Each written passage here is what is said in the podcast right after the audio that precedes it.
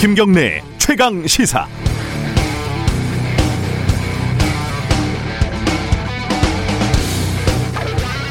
지름 5m, 높이 9m, 어, 원통형의 거대한 설탕 보관 시설에는 15톤의 설탕이 적재되어 있었습니다.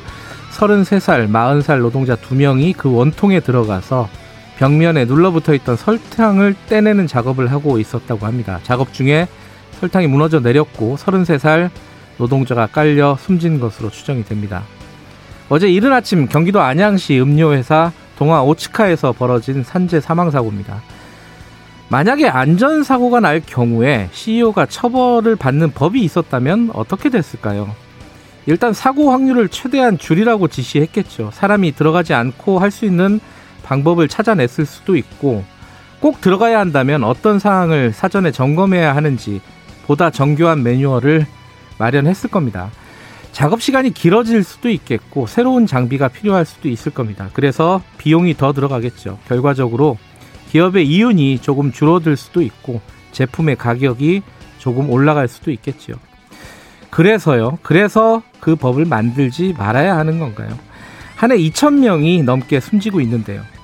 산재로 숨진 김영균 씨의 어머니 김미숙 씨가 오늘 오늘로 19일째 단식을 하고 있습니다. 노동자들을 덜 죽게 하는 법을 만들자. 목숨을 살리기 위해서 목숨을 걸어야만 하는 역설. 목숨 걸고 단식하는데 찾아와서 건강 챙기라고 덕담하는 정치. 어, 문제 해결 능력이 없는 우리 사회의 비극적인 단면입니다. 12월 29일 화요일 김경래 최강시사 시작합니다.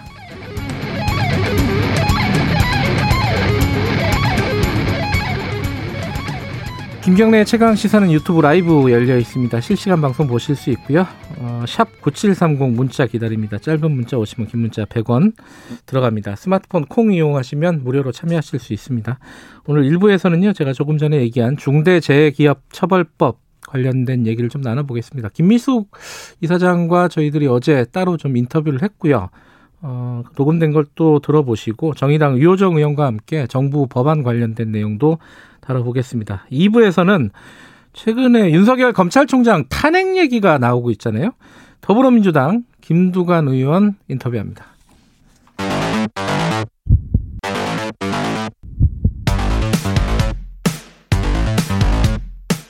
오늘 아침 가장 뜨거운 뉴스 뉴스 언박싱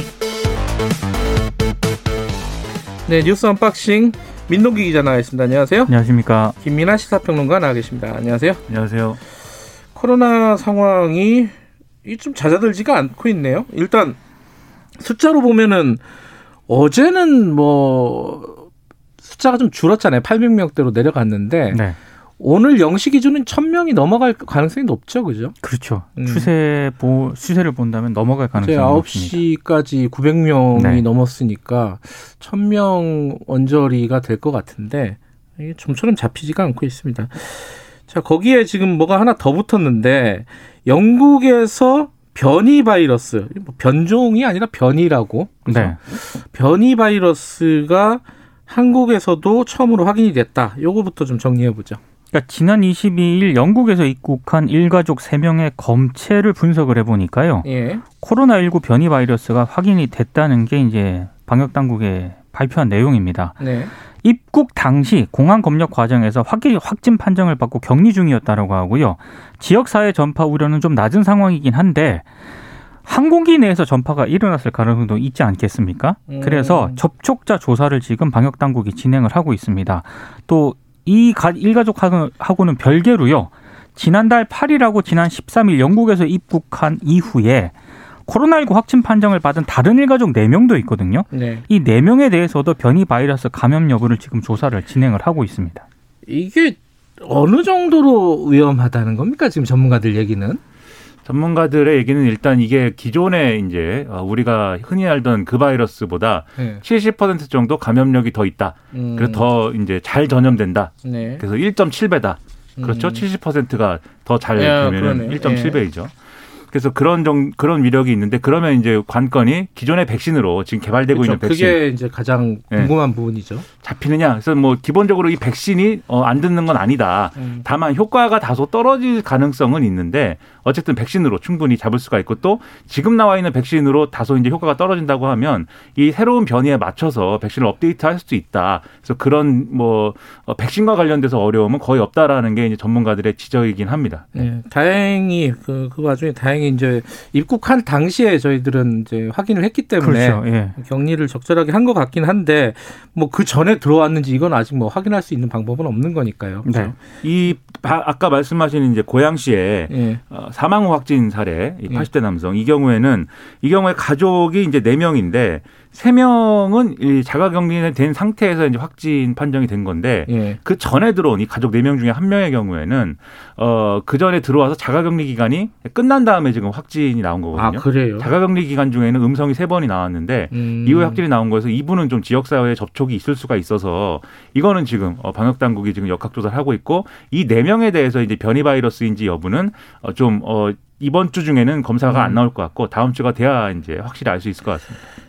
어, 지금 우리는 확산세 중에 가장 좀 문제가 되고 있는 게 구치소입니다. 그죠? 그렇죠. 상식적으로 생각해 보면 구치소는 한 번 걸리면 다 퍼질 되게 밀폐돼 있고 밀접한 그런 공간이기 때문에 지금 동부구치소가 어느 정도 상황이에요?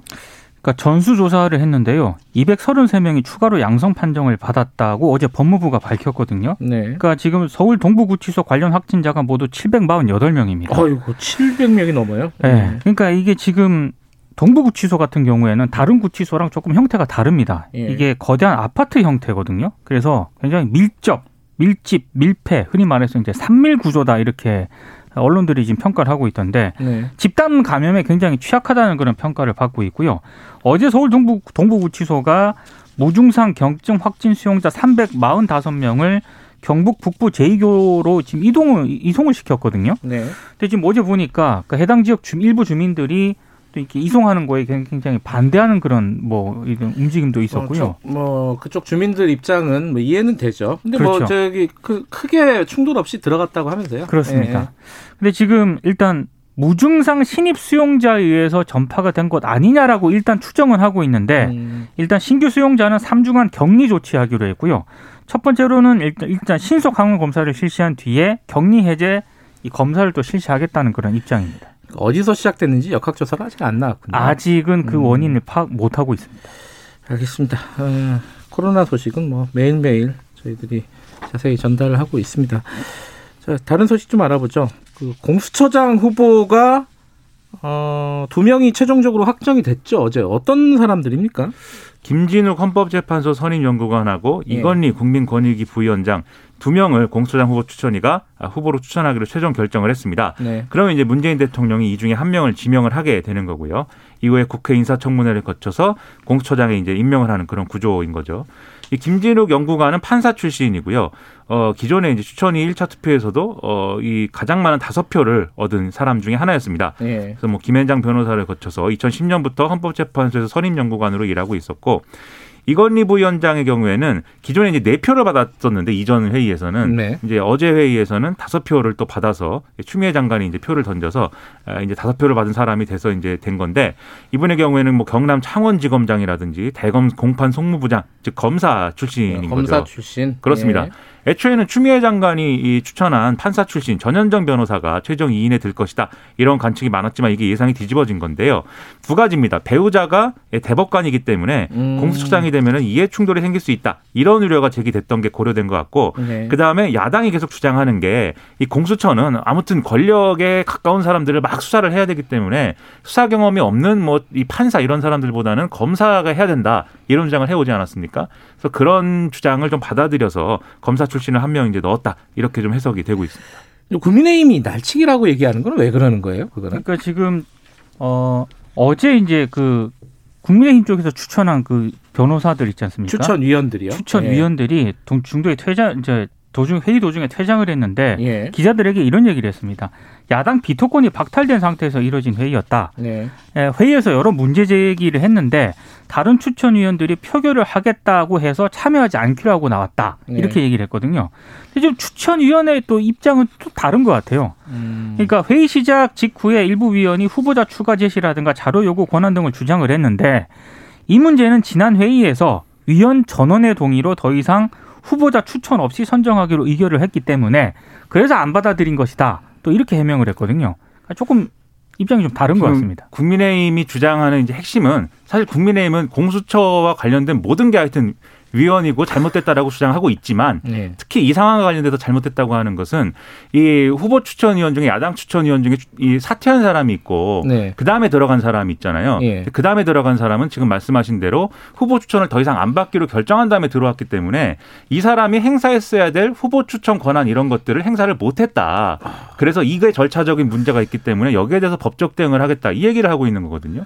그래서 이게 추천위의 이제 결정에 대한 어떤 절차적인 문제부터 시작해서 그다음에 인사청문회 그다음에 그 이후에 공수처장 어, 공수처장이 임명되더라도 공수처를 구성하는 데 필요한 인사위원회 구성 계속 파열음을 낼 것이다라고 이미 예고를 하고 있는 겁니다. 언제쯤 나오나요? 그 대통령이 이제 둘 중에 한 명을 선택을 해야 되는 거잖아요. 뭐 예상을 한다면은 조만간 나오지 않겠습니까? 왜냐하면 내년 1월 중으로 공수처를 출범을 시키려면 음. 이건 빨리 매듭을 지어야 되거든요. 그래서 뭐 여권에서는 오히려 지금 검찰 출신을 예상외로 한 명 추천하긴 했는데 네. 여권 입장에서는 검찰 출신이 더 불리할 것이다 이런 전망도 나오고 있긴 합니다. 그러면 추미애 장관 교체하고 거의 비슷한 시기에 이루어질 가능성이 높겠네요. 동시에 할 가능성이 그게 있죠. 그래서 얘기들이 많은 게 네. 아무래도 네. 이제 개각과 맞물려서 또 이게 음. 논의가 되고 있는데 애초에는 그래서 추미애 장관을 one point로 일단 교체할 것이다. 워낙 지금 이 윤석열 검찰총장과의 대립 구도에 대한 여론이 안 좋으니까 네. one point로 교체할 것이다라는 예상을 언론들이 막 했습니다. 그렇기 때문에 공수처장 후보 추천과 동시에 후보 추천이 이루어진과 동시에 추미애 장관의 사표가 수리가 될 것이다. 이렇게들 음. 예상을 했는데 또 오늘자 이제 신문들의 보도를 보면은 일단 그렇게 하면 너무 추미애 장관 경질성으로 교체하는 것 음. 같으니 다른 장관 두세 명하고 같이 묶어서 이제 1차 개각을 하고 내년에 또 2차 개각을 하고 뭐 이런 식으로 갈 가능성이 크다. 또 이렇게 보도를 하고 있거든요. 그래서 청와대 인사와 관련된 스케줄이 아직 완전히 이렇게 좀 확정은 안 된 것 같고 여기에 따라서 공수처장 문제와 추미애 장관 문제가 같이 연동돼 있다 이렇게 봐야 될 것 같습니다. 음. 어, 변창흠 국토교통부 장관은 임명을 강행했고, 그러면 앞으로 이제 공수처장도 있고 여러 가지 이제 개각이 또 있고 그래갖고 그쵸. 계속 시끄럽겠네요 이 부분은. 어, 오늘 요 얘기를 조금 자세히 해야 되는데 중대 재기업, 재기업 처벌법이라고 보통 부르는 거기에 대한 정부안이 나왔는데 죄송합니다. 정부안이 애초에 예상보다 굉장히 후퇴한 건 사실인 것 같아요. 그죠? 정의당 안보다. 그리고 네. 또 박주민 의원 안보다도 더, 더 후퇴를 했죠. 이 얘기는 저희들이 어, 잠시 후에 요정 의원하고 좀 자세히 다뤄보도록 하겠습니다. 뉴스 한 방씩 여기까지 듣죠. 고맙습니다, 두 분. 고맙습니다. 고맙습니다. 민동기 기자 그리고 김민아 시사평론가였습니다. 지금 시각은 7시 33분입니다.